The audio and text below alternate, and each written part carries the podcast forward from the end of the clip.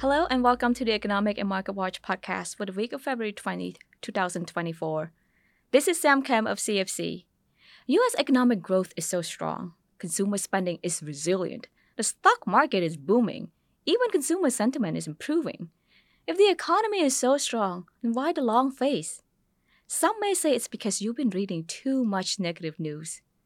But as a regular reader of the Wall Street Journal and Bloomberg, the two most established financial and economic news outlets, I can tell you that I have been fed more optimism than pessimism. And here I am, all glass half empty. Actually, I'll take that back. The glass is not half empty, it's leaking. I know over the years we have been giving our audience so much data, from key economic indicators to financial market data. Today, I'm going to compare those fancy data with real life experience to see why people such as myself cannot be too excited about the supposedly high economic growth rate. To do that, I'm going to pick one economic measure that I believe is the key to understanding the gap between official data and our lived experience. That is inflation measure.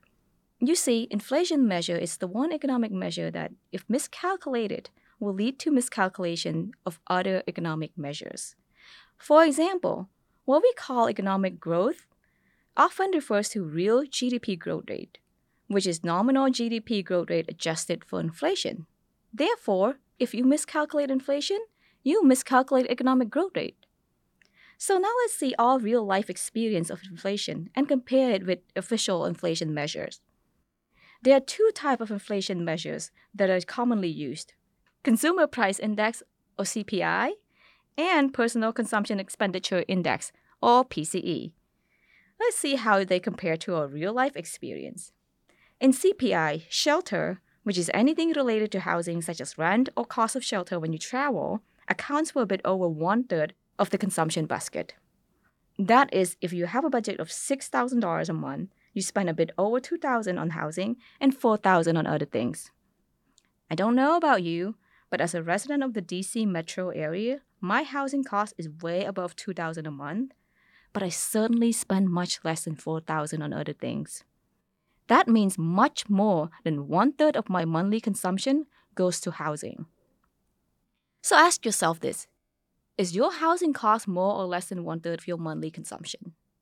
If it's a lot more, then CPI likely underestimates the inflation that you actually face in real life because shelter inflation runs at 6%, way above the CPI inflation rate of 3.1%. Underestimating the share of housing costs in our monthly consumption is basically underestimating the inflation that we actually face in real life. Another example is all these fees and tips that have been recently added or increased. Where are those in CPI and PCE? When you go to a self checkout machine, many of you might have already witnessed the screen asking you whether you want to tip 20 or 25%. Services that never expected tips before now do. And sure, they're optional, but the pressure is there to force consumers to spend more than they used to. PCE also has this special methodology that accounts for substitution. That is, it calculates inflation in a way that accounts for consumers switching to a cheaper substitute product when the price of one good increases. For example, if steak prices increase, consumers switch to ground beef. This allows the effect of inflation to appear smaller, although in real life our standard of living decreases. And then they wonder why American consumers are so grumpy about this economy. Well, let's just say that I'm not happy that I have to eat ground beef instead of the steak that I used to be able to afford, no matter how high the economic growth rate is. Enough grumpiness for today. Thank you for listening and be sure to download the Economic and Market Watch dashboard. Talk to you soon.